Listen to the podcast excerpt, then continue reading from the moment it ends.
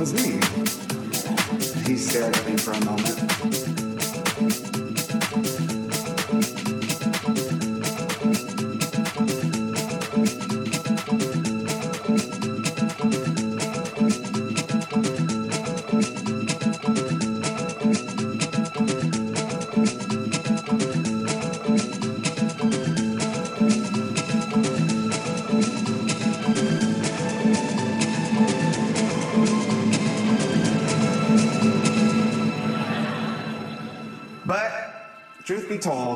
Without a doubt to be asked.